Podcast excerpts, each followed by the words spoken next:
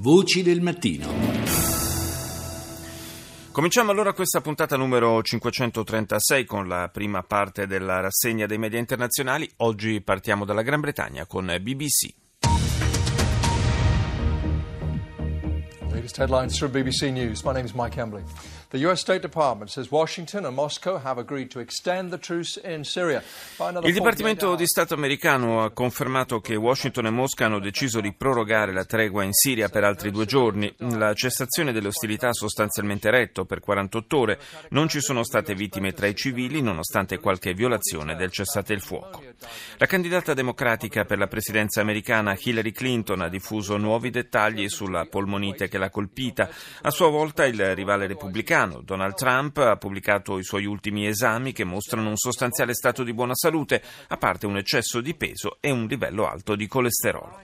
Un'infermiera inglese, Pauline Cafferkey, sopravvissuta al virus dell'Ebola contratto in Sierra Leone nel 2014, è stata scagionata dall'accusa di cattiva condotta per aver viaggiato di ritorno dal paese africano su un volo di linea della British Airways, mettendo potenzialmente a rischio tutti gli altri passeggeri. Al Jazeera. جولتنا الإخبارية الجزيرة منتصف اليوم معكم الحبيب الغريبي. ورولا إبراهيم وأبرز مواضيع المنتصف.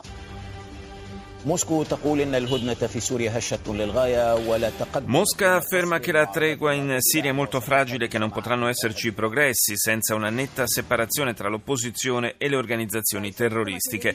Il primo ministro libico chiede un incontro urgente di tutte le fazioni per neutralizzare le forze del generale Haftar dopo il blitz nella mezzaluna del petrolio nella parte orientale del paese.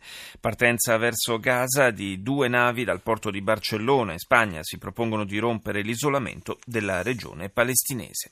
France 24.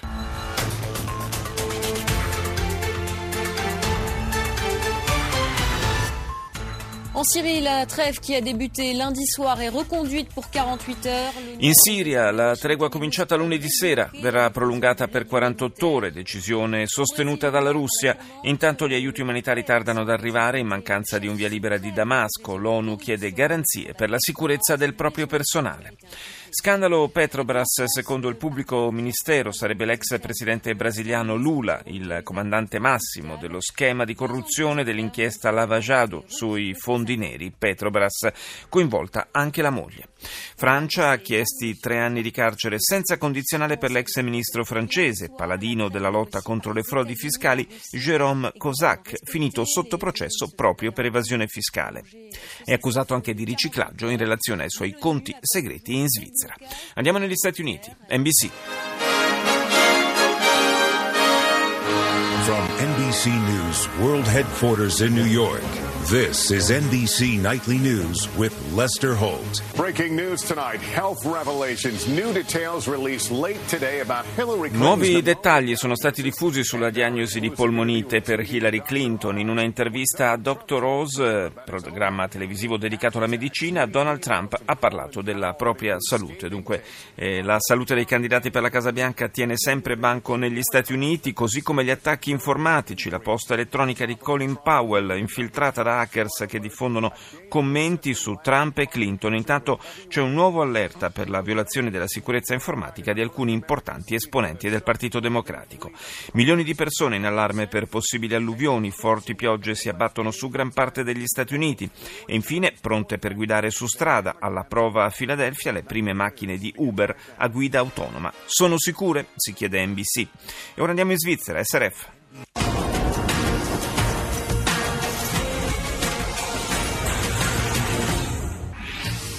Längere Waffenruhe. In Syrien soll die seit Montag geltende Feuerpause um weitere La 48 tregua in Siria potrebbe essere prolungata di 48 ore, lo ha riferito lo Stato Maggiore delle Forze Armate russe, sottolineando che la maggioranza delle violazioni alla tregua provengono dalle unità di Ahrar al-Sham, milizia che opera sotto l'ombrello degli Stati Uniti.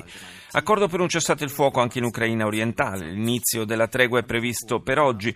Lo ha annunciato il ministro degli esteri tedesco Frank-Walter Steinmeier al termine del vertice con i ministri degli esteri di Ucraina e Francia che si è tenuto a Kiev.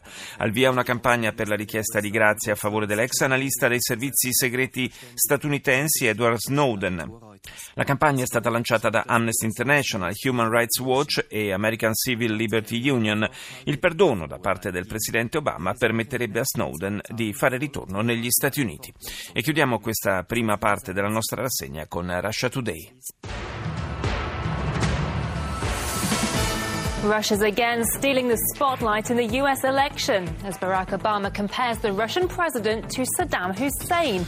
Russia di nuovo sotto i riflettori nelle elezioni americane. Barack Obama paragona il presidente Putin a Saddam Hussein mentre critica duramente il candidato alla Casa Bianca Donald Trump per la sua apparizione su Russia Today. L'Agenzia Mondiale Antidoping affronta le critiche per aver mantenuto il silenzio sugli accordi con gli atleti olimpici statunitensi ai quali è stato consentito di usare sostanze proibite. L'intervento del Regno Unito in Libia nel 2011 fu basato su deboli elementi di intelligence e su presupposti errati, è quanto emerge da un nuovo rapporto del Comitato britannico per gli affari esteri. Hier ist das erste deutsche Fernsehen mit der Tagesschau. Guten Morgen, meine Damen und Herren. Willkommen zur Tagesschau. Waffenruhe in Syrien soll um weitere 48 Stunden verlängert werden. Darauf haben sich Accordo tra Kerry e Lavrov per un prolungamento della tregua in Siria iniziata lunedì nonostante alcune eccezioni. Il cessate il fuoco ha retto finora, ha detto il portavoce di Kerry. Accordo tra il ministro degli esteri tedesco Steinmeier, quello francese Airo e il presidente ucraino Poroshenko per una nuova tregua nell'Ucraina dell'Est. Preparativi per il vertice europeo a Bratislava, Merkel attesa a Parigi per un incontro con il presidente presidente Hollande, al centro del colloquio il futuro rafforzamento della difesa da parte di entrambi i paesi dopo l'uscita della Gran Bretagna. In attesa delle elezioni comunali a Berlino, infine, elezioni che si terranno domenica prossima, la cancelliera affonda nei sondaggi. La grande coalizione con i socialdemocratici perderebbe quasi 10 punti rispetto alle elezioni del 2013, dice ARD. Andiamo in Libano, al Mayadin. أهلا بكم. من نشرة الأخبار من الميادين مستهلة بأبرز العناوين.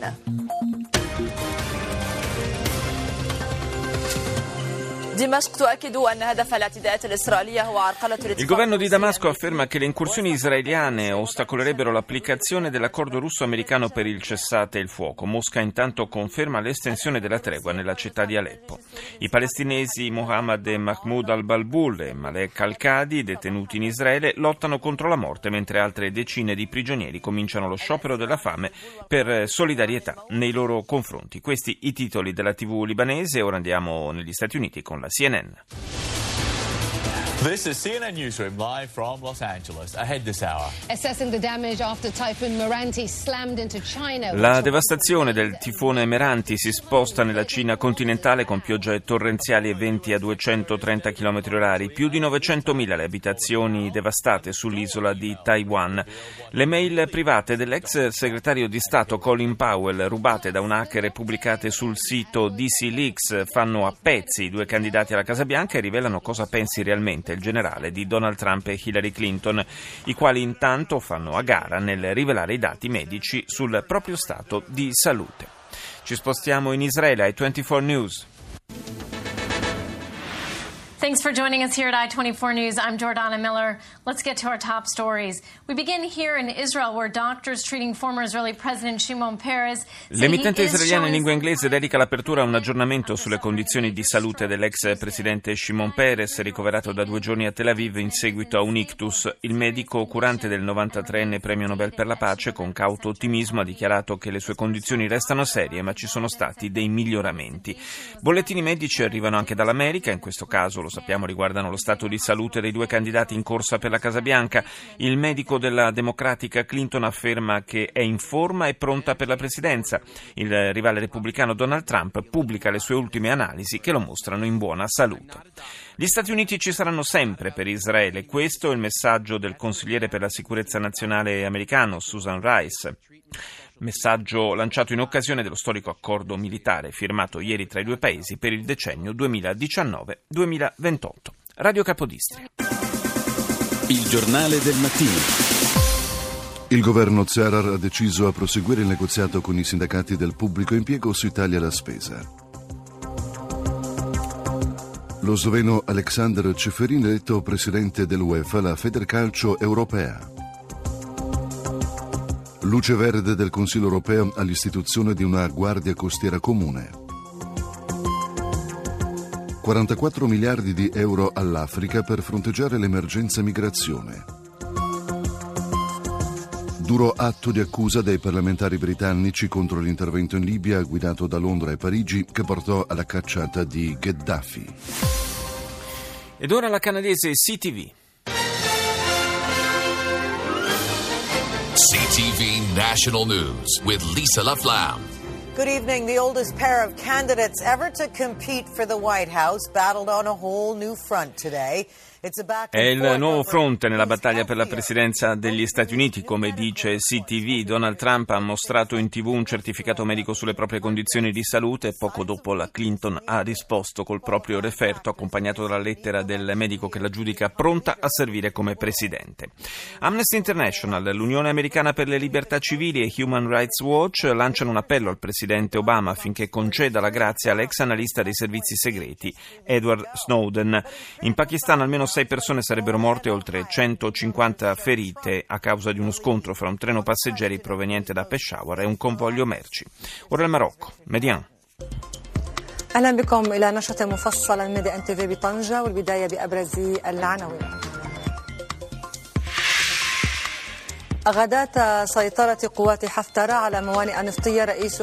Il giorno dopo la presa di controllo dei terminal petroliferi da parte delle truppe del generale Haftar, il premier libico Sarraj ha chiesto alle varie fazioni libiche di riunirsi per superare la crisi. Nel suo discorso sullo Stato dell'Unione, il presidente della Commissione europea Juncker afferma che l'uscita della Gran Bretagna non influenzerà la coesione dell'Unione europea. Ed ora chiudiamo con Ariranga.